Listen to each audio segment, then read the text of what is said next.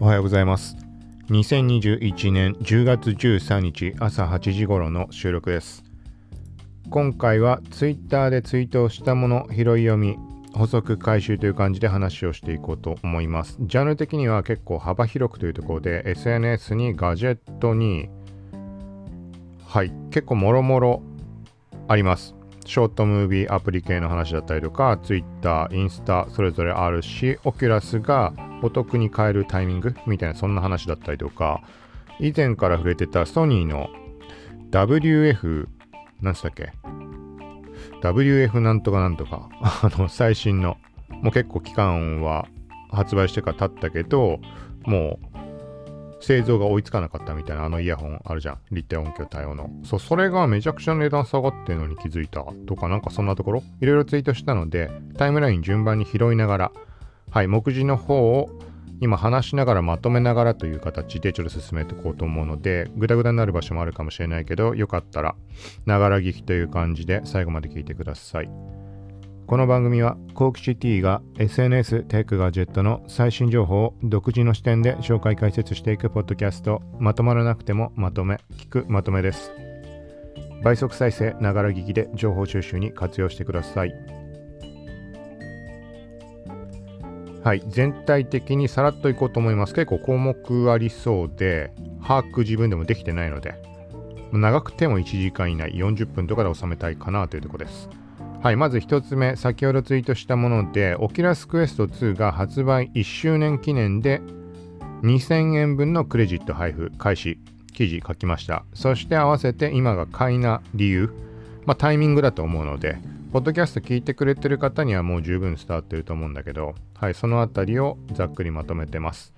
えっと、さらっとちょっと触れてみると、まず、 Oculus Quest 2を公式ストアで買うごとに、買った台数分だよね、多分。2000円分の Oculus クレジットって書いてあります。ストアのポイントってことでいいのかな、把握として。なんかね、ストアクレジットって書き方とポイントって書いてある場所が別の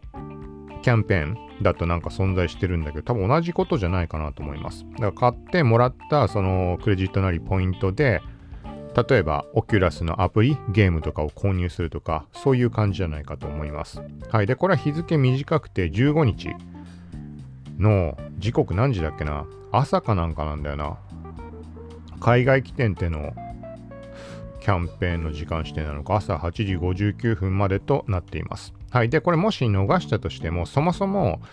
Facebook のそのオキュラスアプリの中に表示されてるんだけど、Facebook の友達経由で購入すると3000円送付もらえるみたいなキャンペーンもずっと前から継続して行われています。はい、そのあたり記事にスクショとかも載せてあるので気になる人はチェックしてください。で、今が買いなタイミング。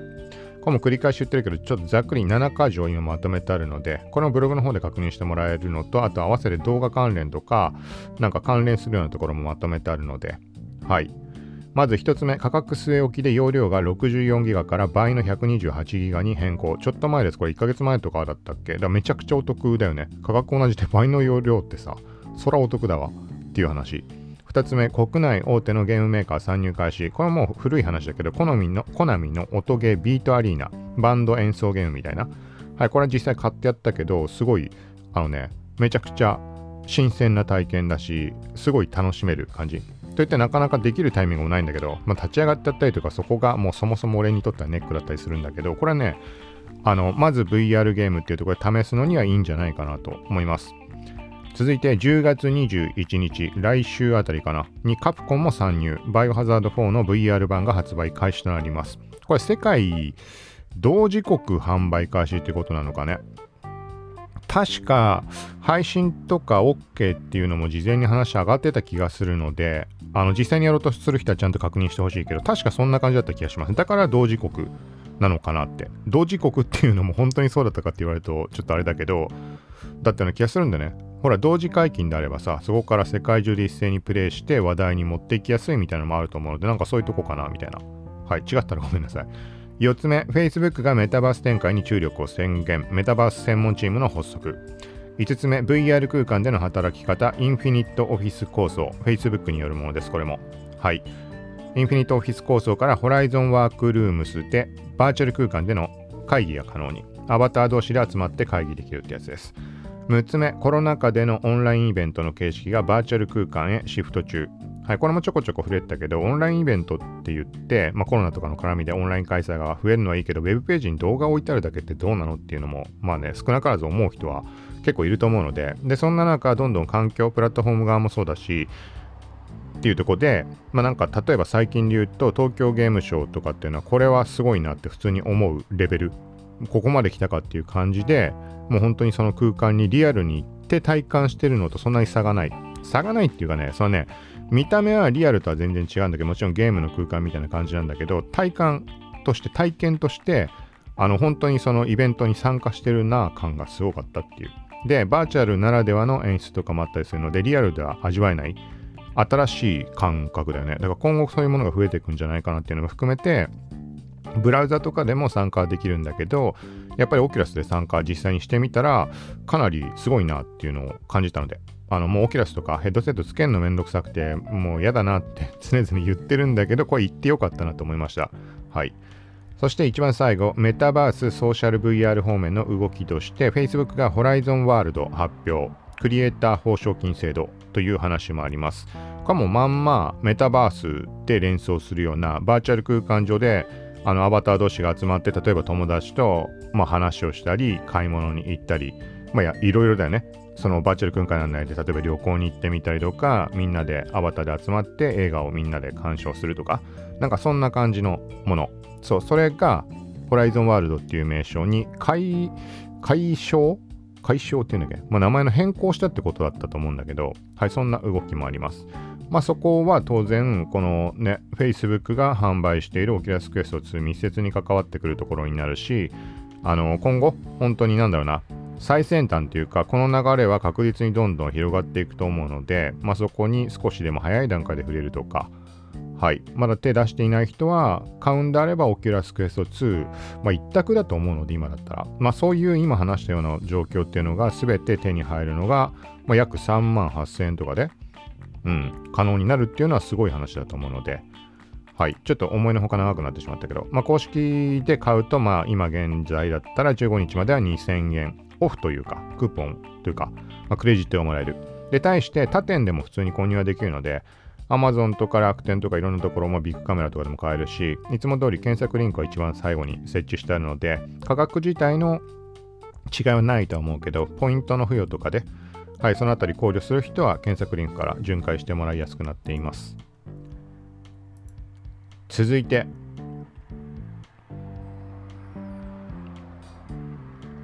ツイッターが葬った6秒ムービー、コマ撮り動画のアプリみたいに、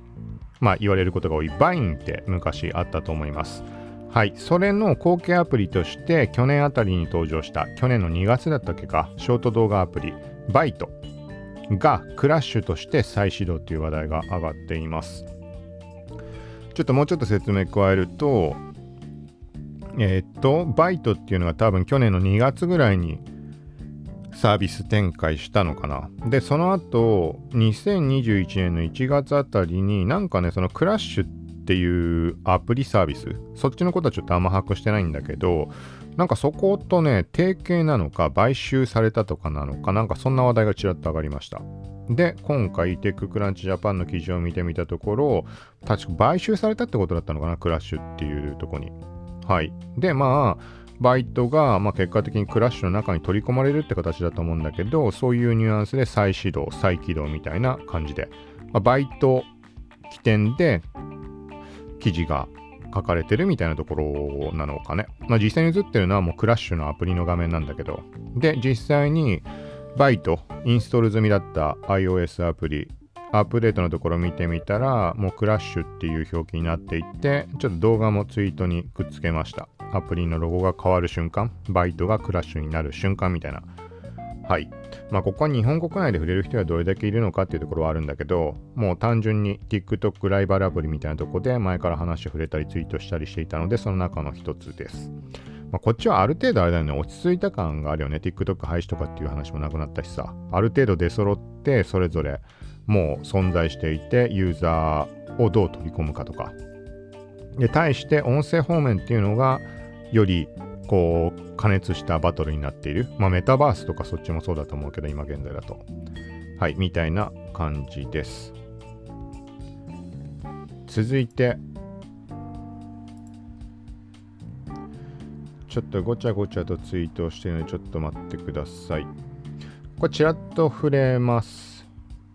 ビジランス2099みたいなゲームの話、サイバーパンク2077とか惹かれる人は多分興味持ちそうなゲーム。これ前から話題上がっていて、キックスターターでどうこうっていう話になってるんだよね。ちょっと映像がまた再び引用リツイートみたいなので公式でツイートをしていたので、ちょっとこれは、はい、リツイートしておきました。気になる人は、まあ、タイムライン追ってもらう感じでチェックしてみてください。かなりいい感じそう、これは。で、ギブアウェイぽいのもやってた気がするんだよね。ちょっとこれリンクまでは把握今できないけど。はい。続いて、Twitter のサブスクブルー。Twitter にお金を支払う、月額支払うことによって、いろいろプラスアルファの機能が使えるようになるみたいな、そういうサブスクリプションになります。現在はどこだっけ？ちょっと覚えてないな。まだ2カ国ぐらいしか対応してないと思うんだけど、カナダとオーストラリアじゃなくて、なんかそんな感じの状況？で、日本にも現段階来るかはわからないけど、以前からもうアプリストアのところの課金情報のところに月額350円だかなんだかっていう表記自体はあります。まだ始まってはないはずです。はい。で、このサブスクブルーに加入すると、その使える機能が増えるってことなわけだけど、これ具体的に使えるもの、ちょっと記憶の話をするけど、ツイートのね、やり直し？送信取り消しじゃないし、なんかね、そんな、そんな感じのやつ。と、あとは、ブックマークのカテゴリー分け。これは個人的にすごい欲しいなと思ったんだけど、はい。で、リプライ、スレッドになっている形式のものを一つの記事みたいに見る、リーダーモード。と、あとはアプリの方でも多分テーマカラーの設定ができるみたいな感じがあったと思います。パソコン版ってこの文字の色何色にして、えっ、ー、と、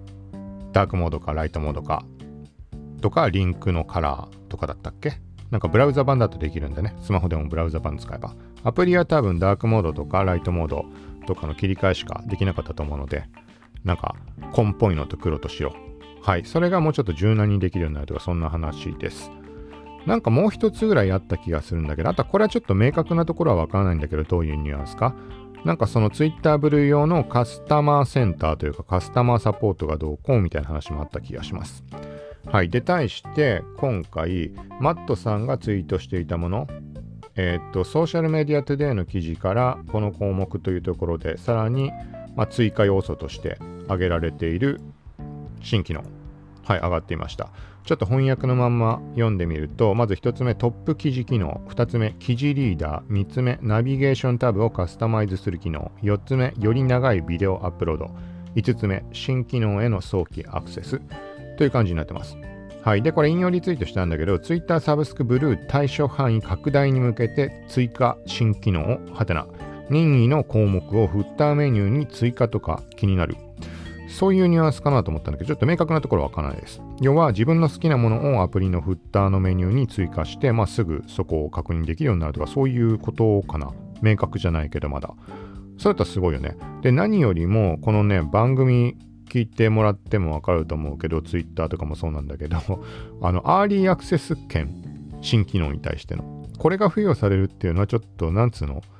あのもう最、リーサルウェポン的な感じじゃんってもう俺の感覚としては思ってしまう。それ言ったらもう何でもありじゃんってなっちゃうから、それは加入せざるを得ないよね。もともとまあ、あの、開始したら加入しようとは思ったんだけど、なんかちょっと試して、ね、やめることもあるかもしれない人はそのぐらいだったんだけど、なんかそこら辺のね、響きが加わってくると、まあ継続課金だよね。あの価格据え置き、例えばさ、あでもな、仮に980円とかも値上げしたとしたって、それでも使う価値はあるよね。で、困るのは、一回、それ課金してさ、追加機能が使えるようになって、もろもろ使ってしまった後に解除するのがもう本なんだよなって。要は例えばさ、ブックマークのフォルダ分けとかがっつりした上で解除するかっていうとさ、なかなか結構な覚悟が必要じゃん。特に仕事で使うとかだと。まあそれはね、あの、もうそんなタダで使うとかじゃなくて、お金払いましょうっていう、ただそれだけの話であるんだけど、まあなんかそんな話が上がっています。ちょっと細かな状況というかその記事の方を読んでないのでこういう項目が上がってたぐらいの感覚なのでこれが実際になんかもう追加が確定してるかとかなんか予定をしてるとかテスト中とかリーク情報かとかなんかそこまでの把握あの確実なところ分かってないので気になる人はちょっと原文見てみてくださいはい続いて以前ベータテスターとして参加したゲート・オブ・ナイトメアというゲーム、通称ゲトメア。フェアリーテールとかレイブとかを書いた真島ヒロさんがキャラデザとか、あとは世界観設定をしたということで、あの辺りの作品を読んでる人はわかると思うけど、あのね、もうその流れ。あれ、同じキャラ出てきてんじゃんって思う瞬間、多分多くの人思うことあると思うんだけど、あの各作品で。まあそこが良さでもあるわけだけど、その感じ。そう、前にも触れたかもしれないけど、えっ、ー、とね、始めた時に最初に、あれ？っ てあれってまんまなんだけど、あれな、夏じゃんって、夏とウェンディじゃんってなる。そうだからまあとにかくあの世界観が好きな人にはたまらないと思うからまあそのゲーム性だとかでよしあし感じることはあると思うけどもうその世界観に入り込めるってとこではすごいおすすめなんじゃないかなと思います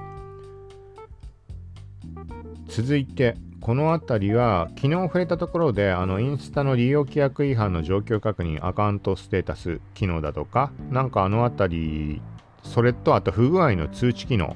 インスタで不具合が発生した時に状況をお知らせるする機能。はい。とかに関しては日本語版のリリースもすでに上がってましたあの。話話した時点でもう上がってたのかな。なんかもう英語版が勝手に表示されてしまってブラウザあのー、設定というかそういうので出てしまっただけ。日本語版すでにあのー、もう把握できる状態になってたかもしれないです。なので、正確な情報は、まあ、公式のリリースの方を辿ってください。各記事書いてあるけど。はい、続いて、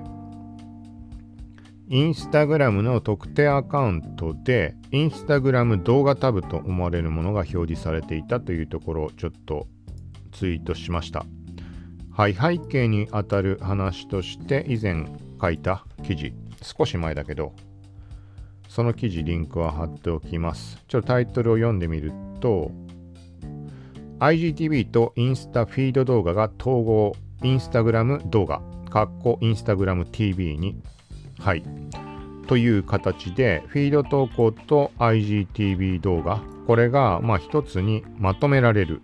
一つのタブ上でまとめて確認できるとかそういうのもそうなんだけどまあそんな感じの話になってました。で、公式で発表されていたスクショを見てみると、今まであったプロフィール上の IGTV タブっていうものが消えて、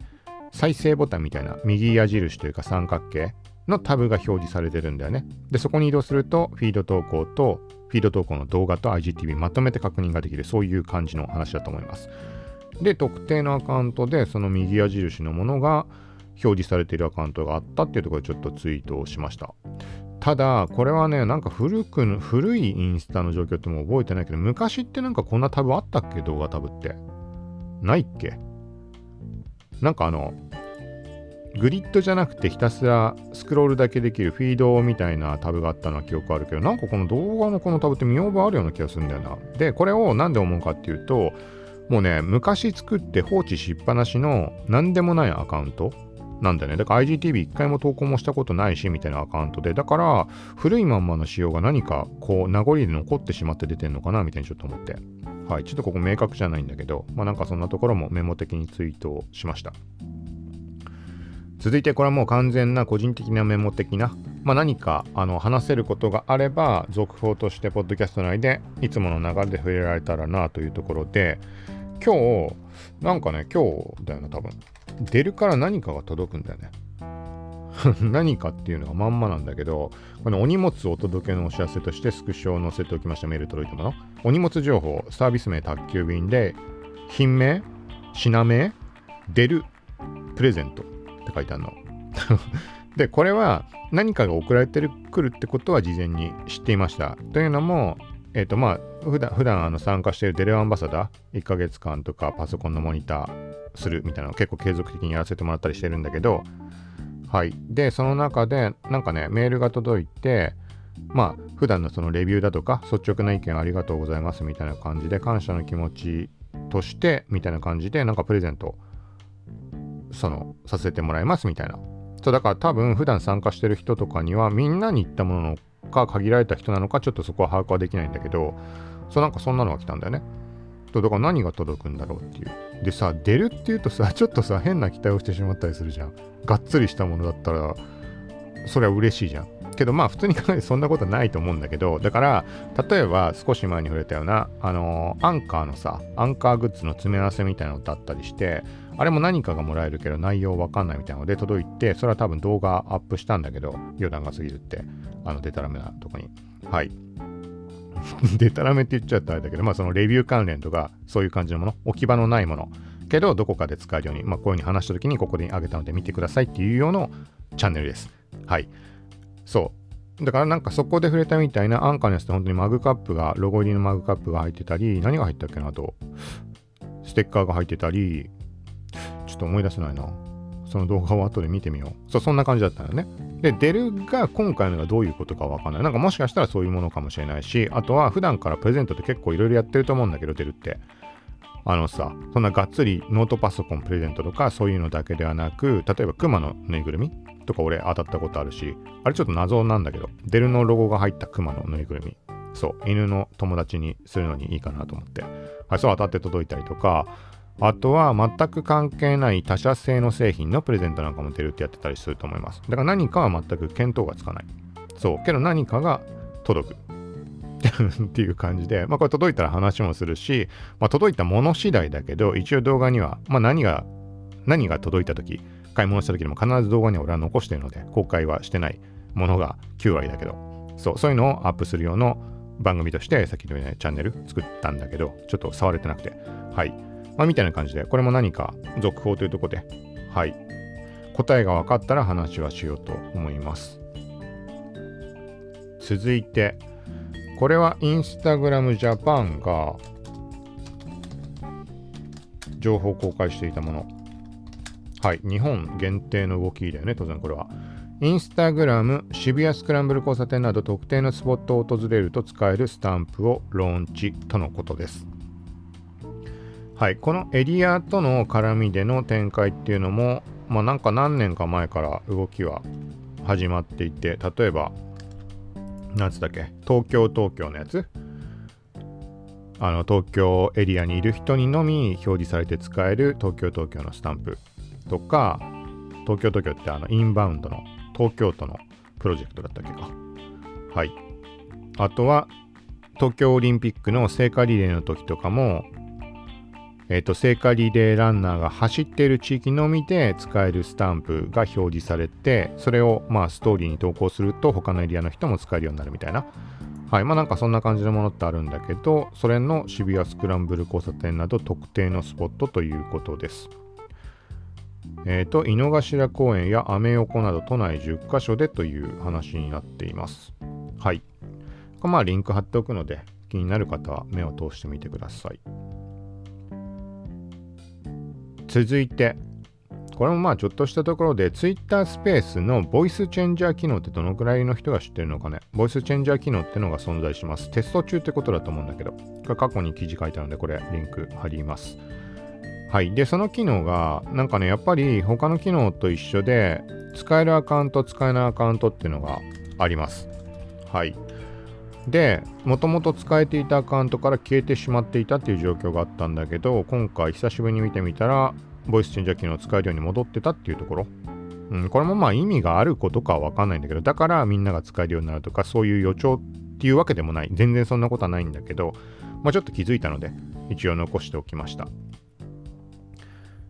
続いて、これもちょっとしたところ、えっ、ー、とね、Twitter アプリ、iOS アプリで確認をしたんだけど、設定画面のなんか見た目が変わったっていうのを少し前に記事書きました。もしかしたらこれもう随分前から変わってる人いたのかもしれないけど、はい。で、特定アカウントのみだったんだけど、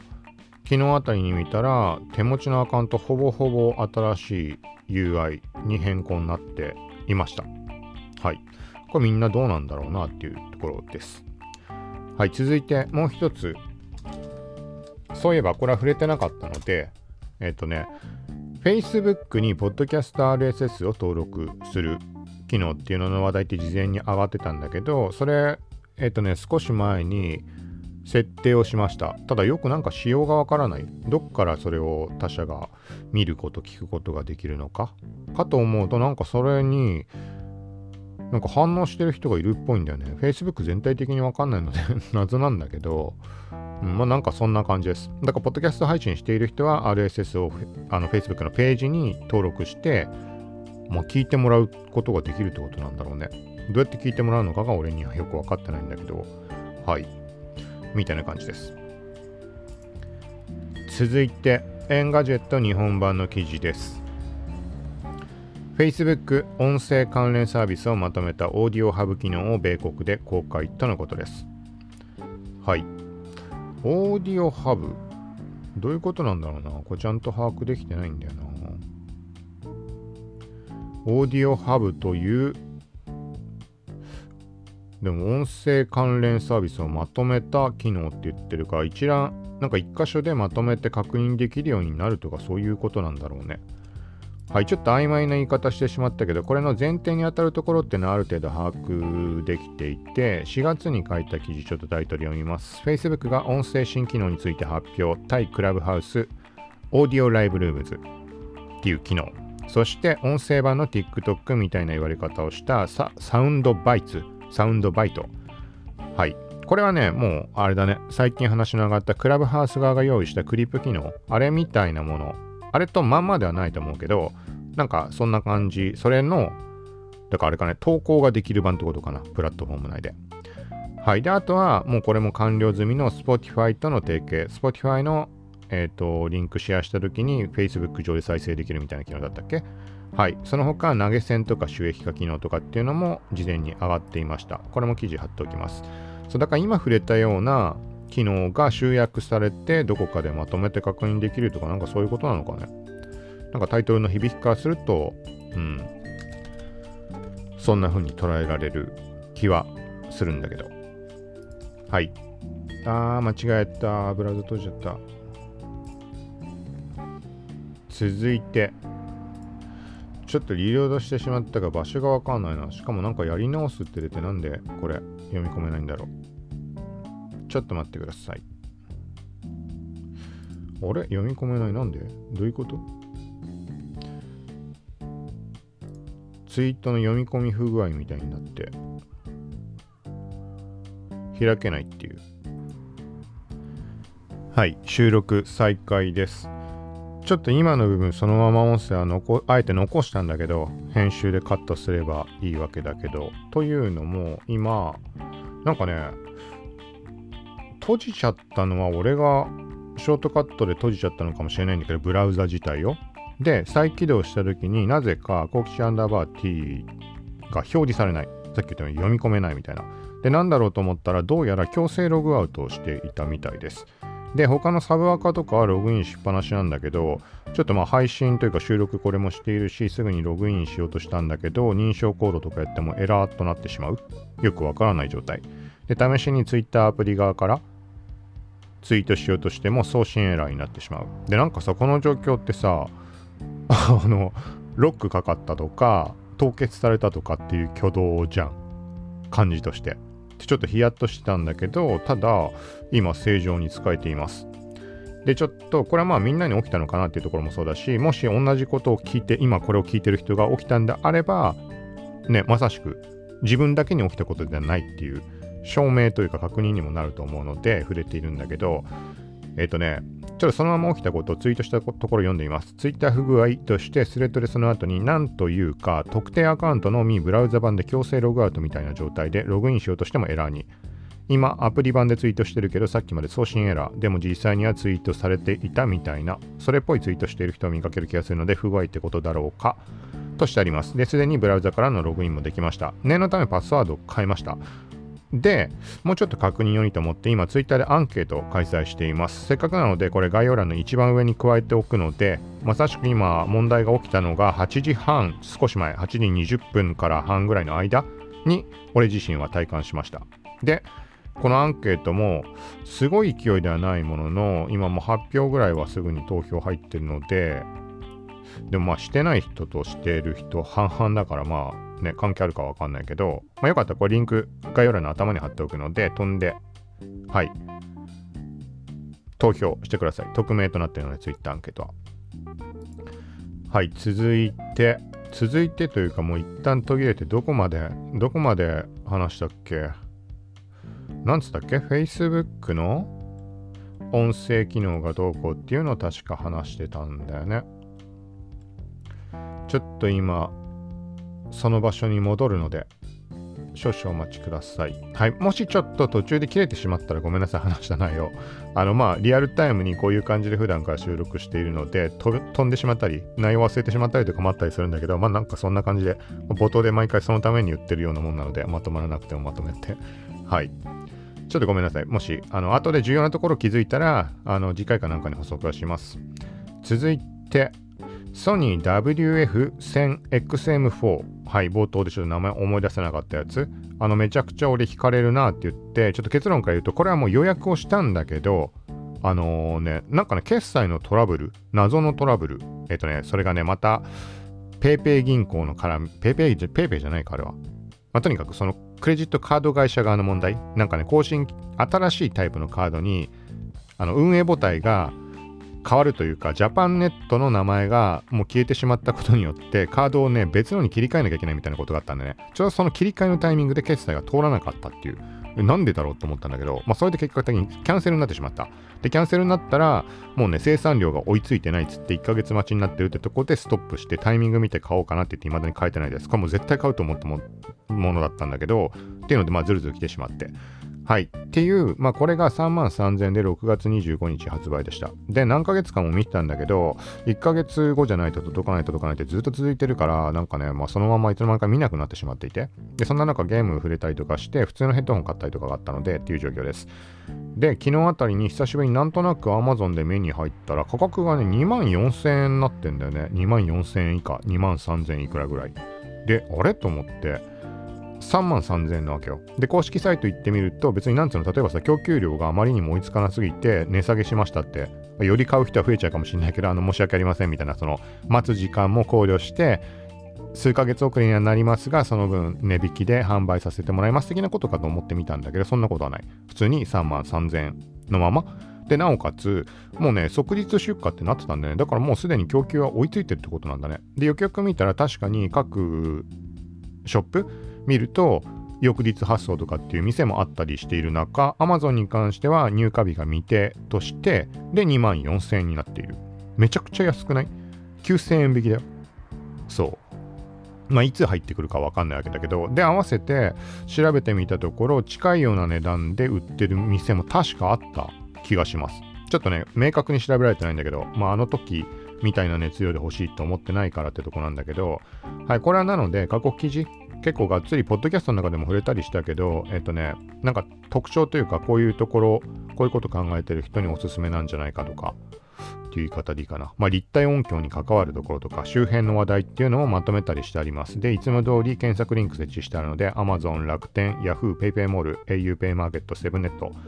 はい、とか各家電量販店のリンクとかも順番にこう巡回してもらいやすくしてあるので、まあ、6月に書いた記事だけど、そこからあの飛んでってもらうと、価格とか発送のタイミングとかも把握しやすく思うので、気になっていた人はそこからチェックしてみてください。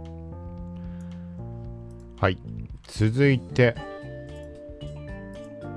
うーん、これもな、これもなっていうか、この イヤホン欲しいけどね、ちょっと本当にね、ゲームの方の、だったらちゃんとしたヘッドホン、むしろさ、なんかヘッドホンタイプのやつあるじゃん、ソニーの。少し前のものだと思うけど、あっちの方が気になるかなっていう状況なんだよね。そう。もうこれ伸びてしまいそうなので、ここでストップします。続いて、デルの広告で出てたのかな？デルテクノロジーズアドバイザーに願いをキャンペーン。はい。これ応募系のものです。テレワーク環境を整えたい中小企業、個人事業主の皆様を対象に、デル製品100万円分を抽選で 1, 1社様にプレゼントとのことです。100万円分、でかいよね。企業レベルって企業のさ、ね、まあ、規模にもよる、まあ、中小企業対象となってるか、まあ、100万円分って特にね、個人で考えたら大きな話だと思うし、はい、応募方法は、デルコンシューマーアンダーバー JP をフォロー。これリンク貼っておきます。そして選択肢の中から選んでツイート。はい、4項目用意されていて。で、ツイート後に届く応募フォームに登録ということで応募完了とのことです。はい。100万円分のデル製品100万円分を抽選でプレゼントか。内容は選べたりはしないってことなのかな。応募フォームの中に何か書かれたりするのかもしれないけど、はい、これは、まあこういった類は応募しないことには始まらないので、まあ、ちょっとした手間だし気になる人は、10月18日までとのことです。続いて、この前ゲームの回の中で触れた Back 4 Blood っていうゾンビものの FPS、TPS。これ TPS って言ったけ？ど FPS なのかな？はい。あの、昔あったゲームの Left 4 Dead っていうゲームの開発人が開発したもの、10月12日に発売開始。で、そう、最近触れていたクラウドゲーミングサービス、Xbox のクラウドゲーミングサービスに対応みたいなのを見かけた気がするんだけど、よくよく見ると、インストール、ダウンロードタイプのものでした。でもまあ何にしても、月額の料金だけ払っていれば、タダでゲームはできるっていう話だから、発売日当日か、すごい話だよね。そう。で、まだちょっとできてないんだけど、めちゃくちゃやりたいけどさ、うん、ちょっと時間的な絡みでできてなくて、これは一応 4gamer.net はい。これ貼っておくので、なんかどんなゲームかとかの把握は？してもらったら、なんかここら辺の系統、まあホラーとかゾンビものでもいいし、FPS、TPS とか好きな人は結構興味持つものなんじゃないかなと思います。めちゃくちゃこれやりたいかな。はい、続いて、これもちょっとエンタメ関連、漫画、アニメ関連。テレビアニメ、光の後20周年記念特設ページだって。そう、これ話題上がってました。神の一手。これ見たことない人は見てほしいかな。うん、まあそのぐらいにしておこう。囲碁の話なんだけど、ジャンプ作品とかのさ、すごいとこって、まあジャンプに限らずかもしれないけど、全くそのさ、例えばスポーツでも、今回の囲碁にしても興味がなくてもめちゃくちゃ面白いっていうのがすごいよね。光の碁ってその典型例だと思うんだけど、囲碁って全く俺興味ないから1ミリも何も知らないけど面白い。そう、ざっくり言うと、えっ、ー、とね、なんかすごい昔の平安時代かなんかだったっけ？平安時代かなんかのすごいね、強い、その囲碁が強い人 の霊が少年に乗り移ったみたいな感じ？で、少年が適当になんかね、有名な少年を倒したんだね。その囲碁界で有名な少年を。その少年は、もう毎日毎日さ、こう、訓練というか、まあ修行みたいなことをして、もうこのトップの座に君臨しているんだけど、その石の置き方もまた分かってないような石を置こうとしたら吹っ飛んじゃったりするような少年に負けてもう愕然とするみたいな。でなんかヘラヘラしやがってってその少年からすると思うわけだしで主人公の方はなんかそんなこと言われる言われはないみたいなところからそんな感じでありつつも徐々に囲碁にはまっていくみたいな。これね漫画も見たし漫画まあ前回普通にあのアプリの中ジャンプかなんかのアプリの中にあるしアニメも多分全部見たかなうん。すごいなんか印象残ってるね。なん、なん、なんて言ったらいいかわかんない。例えば普段触れてるのさ、ベルセルクがどうこうみたいな、そういう熱量のものではないんだけど、全く別ベクトルのものとして、すごいこう、なんかね、記憶に残ってる。うん、ぶっ通しで見たとかなのかね。はい。で、ちょっと背景に当たるような話、背景というか関連するような話題で昔ツイートしたものをスレッドにしてあります。なんか面白い話題があって、えっとね、ウィキペディアを見ると、光の語光の語のウィキペディアかな？の中？ちょっとざっくり読んでみます。関連する話題みたいなの2016年12月から2017年1月にかけてマスターと名乗るアカウントがインターネット囲碁サイト東洋囲碁となんとかなんとかに現れ日本、中国、韓国のプロ棋士に無敗で60連勝するほどの強さを見せたことから光の碁の登場人物サイではないのかと噂されたが正体は Google のアルファ語がバージョンアップしたものだったみたいな話こんな話が上がる程度に話題になってた。で、関連事項で、えっとね、日経かなんかの記事にも上がってたんでね。ネットの謎棋士60連勝、熱狂を生んだ噂の主役みたいな。はい。まあ、これ機会あれば、なんか今ので興味持った人にはぜひ見てほしいかなと思います。そう、トレンド入りしてたんだ。それがきっかけで、ちょっと、そう、ツイートしたり、今回取り上げたりしました。続いて渋谷区公認バーチャル渋谷が10月16日からハロウィンフェスバーチャル SNS クラスターで渋谷の街を完全再現。テククランチの記事です。はいこれはまあねことごとく触れている。クラスターっていうサービス上に存在しているバーチャル渋谷バあの渋谷の街完全再現みたいな感じ。スクランブル交差点とかその周辺駅前だけなんだけどで対して5月あたりにはバーチャル原宿。とかっていうのも展開してそうすごい興味深いでこれはえっ、とね普通にスマホとかでもスマホアプリとかで行けるのでそれで行きましたで自分のあの VRM、V ロイドのアバターを読み込んで、その姿で移動もできる。ただし、この、ね、イベントとかキャンペーン系は、その自分のアバターを持ち込めないパターンもあるので、多分ハロウィンとかもダメだったっけな、どうだっけな、持ち込めたっけな、回によるんだよな。はい。回というか、その対象のイベントとかにもよると思うんだけど、まあそんな感じです。で、それが10月16日から。だから過去のね、バーチャル渋谷のやつはほぼほぼ行ってるんだよな。最近のなんかに1個行き逃してしまったものがあった気がするんだけど、ハロウィン、クリスマス、なんだっけな。あれか。新春というか春っぽいやつ。それこそあれだ。今まさしく座ってる時々ちょこちょこ触れてくるゲーミングチェアをもらった。あのー、なんか毎日とか期間の中で10日間とかバーチャル渋谷のハチ公に行ってスタンプをしてそれを貯めると豪華商品がもらえるって言って ゲーミングチェアがもらえたっていうなんかすごい話なんだけど。そう。そう。なんかそんな感じのもすごい個人的に印象深いし、まあ、この番組の中でも触れていたりします。それでまさしくあれだよねメタバースだとかさオキュラスとか今回の配信の中で一番頭に触れたけどそこの展開の人たちとしてクラスターってものがあってバーチャル渋谷とかあとはバーチャル丸の内も存在してるかなであの各ユーザーが自分でワールドを作ったりとかも多分できる形式のものだと思うので、そう。まあ、これもメタバースの一つっていう形で、このクラスター。そして、まあ、バーチャル渋谷自体は au だったっけか。au5G と渋谷区も絡んで。渋谷区に至ってはこの絡みからだったかわかんないけど、そんな話俺事前にした本当にそんなになっちゃったみたいなことだったんだけど、バーチャル区民の募集とかも確かこの流れで、確かしていた気がします。もう1年前とかそんぐらいかね。はい。で、実際にこのね、会場内の特設サイトでしか買えないタンブラーやバッグとか期間限定グッズも販売予定みたいな感じになっています。はい。これはちょっとせっかくなので参加してみようと思うので、気になる人、まあ、スマホとかでも入れるし、はい。よかったら行ってみてください。続いて、スペースタブは、スペースタブに関して、Twitter のスペースタブ、スペース探したりできるやつの範囲が拡大したっていう話は先日触れました。で、その流れなのかわかんないけど、Twitter タブ、えっ、ー、と、まあ、その見ることが可能なアカウントで覗いてみたところ、UI、UX 大幅変更してました。大幅っていうほどかななんかちょっと前の方がいいかなって個人的には思ってるんだけど、ちょっとガラッと変わってます。まあ、これ一回も見た人はわかんないかもしれないけど、まあ、ツイートこれスレッドであの投稿はしてあるので、気になる人はチェックしてみてください。そして、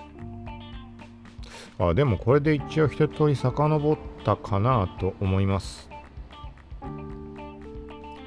前回の話題まで。あ、ちょっとまだあるかな。そう。アンカーと Spotify、Spotify 上でみんなにあの聞いてる人が反応することが可能な質問と返信機能とか投票機能がなんかアンカー側に表示されてないんだよね、ブラウザ版に。ちょっとそこは謎で。だから最近何回か設定できてないです。その覗いたタイミングによっては見えてる場合もあるのか、もしくはアプリ側から質問を入れてからじゃないと表示されないとかなのかな。ちょっと謎です。これはまあ、あのタイミング見て、はい、あの、設定できる回は設定していこうと思うので、よかったら Spotify 使ってる方は、なんかまあ合わせて流すタイミングにちらっと概要欄の下のところを見ると Q&A とか質問とかあったらなんか反応してもらえたら嬉しいかなと思います。はい。で、冒頭で触れたところの絡みで言うと、 Oculus Quest 2ってさ、本当に1周年だったっけっていうのがね、すごい疑問で、何回考えてもね、あれ？そうだっけって言って、要はこれさ、その公式が1周年記念で2000円分のクレジット、プレゼントってツイートした引用リツイートしたんだよね。その時に Oculus Quest 2やっぱ去年だったかって書きました。ポッドキャストの中で、あれ？去年だったっけって2年前じゃないっけってすごい思ってて、でも、公式が 1, 1周年って言ってるのか、それ間違いないはずなんだけど、なんていうかね、その、 Oculus Quest 2ってさ、すごい前からあったものに感じるんだよね。なんか凝縮されてるというか、で、対してコロナが始まったのって去年なわけじゃん。始まったって言い方おかしいかもしれないけど。2020年の2月3月ぐらいかそんな話題が上がってみたいな感じでしょ？本格的に動いていったのって。そうってことはコロナが始まって以降に Oculus Quest 2って発売されたんだっけ？俺なんか勘違いしてんのかな？なんかねそこをね考えると頭こんがらがってくる。あれそんなことあるかなって思って。 Oculus Quest 2の方が先にあってその後にコロナ起きたんじゃないっけなってちょっと思っちゃうんだけど。うんでも公式1周年って言ってるってことはコロナ始まった後ってことだね。とにかくなんかさそのイベントで発表があった直後にすぐもう予約開始みたいな感じだった気がするんでね。それって去年繰り返しない去年の気がしなくてどうしても。なんかだってさ Facebook のアカウント垢BAN とかそういう話もそのタイミングっていうことになるし。でまあこれもさっきの話じゃないけどさ Oculus Quest 2に関してもこれはあのプレゼントで当選してもらったものです。なんかそんな話題って割とあったりするんだけどそれは GIGAZINE GIGAZINE のプレゼント定期的にやってるねプレゼントの大キャンペーンみたいのがあってまあなんかこれ一番の目玉だから当たんないだろうと思ったら当たってその結果使えているっていう状況なんだけどだからそれを考えてもタイミング的に1年前ってことあるかなって。まあいいか。もう1年前って言ってんだから公式言ってんだか1年前なんだろうけど。はい。続いて昨日触れたインスタの設定画面が真っ白になる真っ黒になる。これダークモードとかライトモード依存って話だけど、まあ、空っぽに見えてしまうっていう不具合はえっ、ー、と昨日の夜中確認した時点ではまだ継続していました。あ今朝見た時も今朝というか深夜に見た時も多分継続していたような気がします。これは多分他の人の反応を見るとやっぱりアップデートの絡みでおかしくなったのかなっていうのがあるのでもしそうであれば次のアップデートが来ないと解消されないものなのかなっていう気もするし。うんどうなんだろうね。今のところ iOS で見て最新アップデートは来てないかな。はいと思います。はい。その他なんかそんな話題になるんだってまた思ったもの？普段からたまに触れてるけどなんか個人的にそんなに注目しない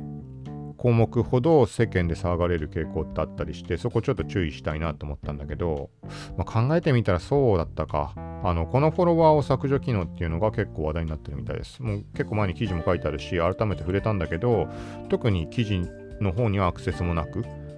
うん、他のメディアが一斉に上げたからっていうところでね、かもしんないけど。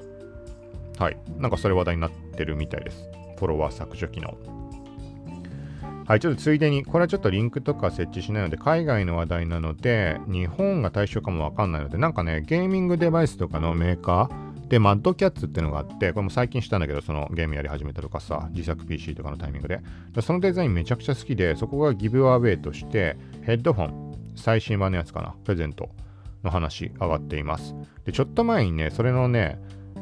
えっ、ー、とね、別モデル版を購入したんだよね。その全然安いんだけど、デザインがね、とにかくめちゃくちゃもうね、ピンポイントにな感じ。もうめちゃくちゃ響く感じで、なんだけど、だからこれ一応と思って応募しておきました。まあ、気になる人はこれマッドキャッツの公式の Twitter アカウント行ってみると、日本が対象かどうかすらわかんないけど、はい。まあ、なんか応募自体できるようになってるので。その他、これもちょっとちらっとツイートで見かけたので、スナップマート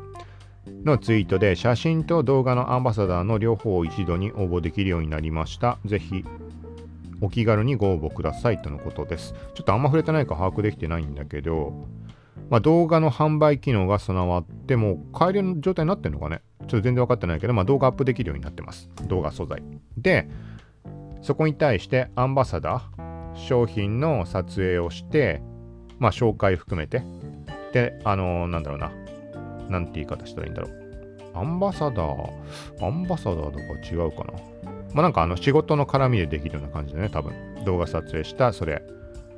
になんか応募する形式とかで。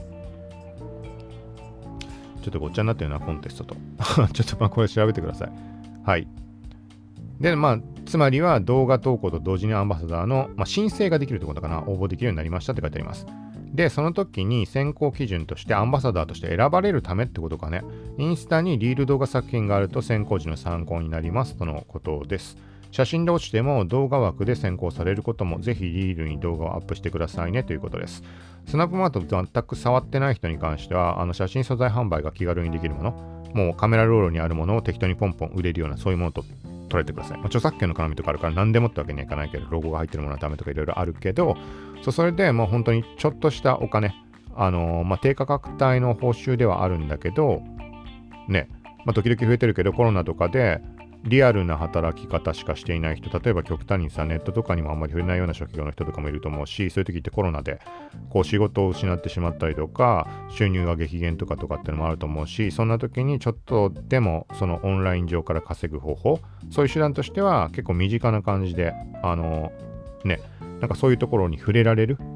流れをつかむっていう意味合いでもスナップマートはいいんじゃないかなっていう話はドキドキしています。はい。で、動画も対応し始めたので、より自然なものが買えるプラットフォームとして、こう、認識されているサービスになるので、なんか特に何も撮影技術とかない人がそういうことを考えることなく、結構気軽に販売できると思うので、はい。まあ、このあたりもチェックをしてみてください。ここはちょっとリンク貼るも何もないかな。スナップマート、スナップマートの、じゃあサイトのリンクかなんか貼っておくので。はい。ということで、今回は以上です。一応これ遡りきったはずです。ちなみにこの投票はどうなっただろうあ、もう一個あるわ、話。ツイッターでね、今朝今日俺なんか勘違いしてツイートしたかなと思って、あの削除しちゃったんだけど、Android で自動ダークモードが利用可能になったという話ありました。端末を、端末、スマホ端末自体をダークモードに設定した場合に Twitter が自動でダークモードに切り替わる。これは設定画面、電球みたいなあの設定のところで、そのカラー設定というかできると思うけど、そこにね、追加されたってことだと思います。端末の設定を使うって。iPhone 使ってる人は前からあるから、なんか当たり前な感じだと思うんだけど、そ、そこの絡みもあって、あれなんか前から実装されてたものをなんかのきっかけで Twitter 公式が英語で案内したのかなと思ってちょっと削除しちゃったんでね。そしたらまあやっぱ新しく追加されたみたいです。はい。で、さらに今出たもので、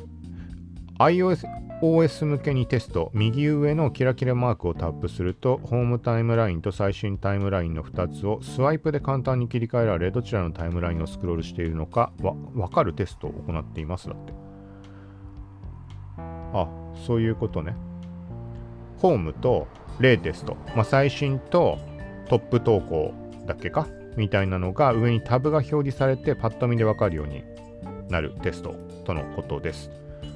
なんか今回あれだね、不具合もそうだし、新機能に関してもリアルタイムで盛り込むみたいな、あんま普段ないような状況。投票不具合あんまないのかないや、でもな、16, 16票だけであるね、今。強制ログアウトしたって人が62.5%、してないが25%、回答見る12.5%ってなってます。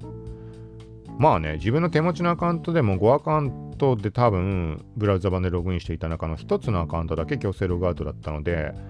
ね、サブアカ含めてチェックしたときにそれを体感できた人がいるかどうかって考えると、まあなんとも言えないから、その、それで考えると、あれかね、16票中とはいえ6割っていうのは割と大きな割合な気もするけど、はい、どうなんでしょうか。ということで、まあ、さっきも触れたけど、この投票アンケートに関しては、概要欄の一番上にリンク載せるので、よかったらぜひちょっと投票してもらえたらと。今回のじゃあ、Spotify 側もそれにしようかな。ちょっとわかんないけど。はい。ということで、今回は以上です。また、できるだけ毎日というところで配信するので、よかったら聞いてください。さようなら。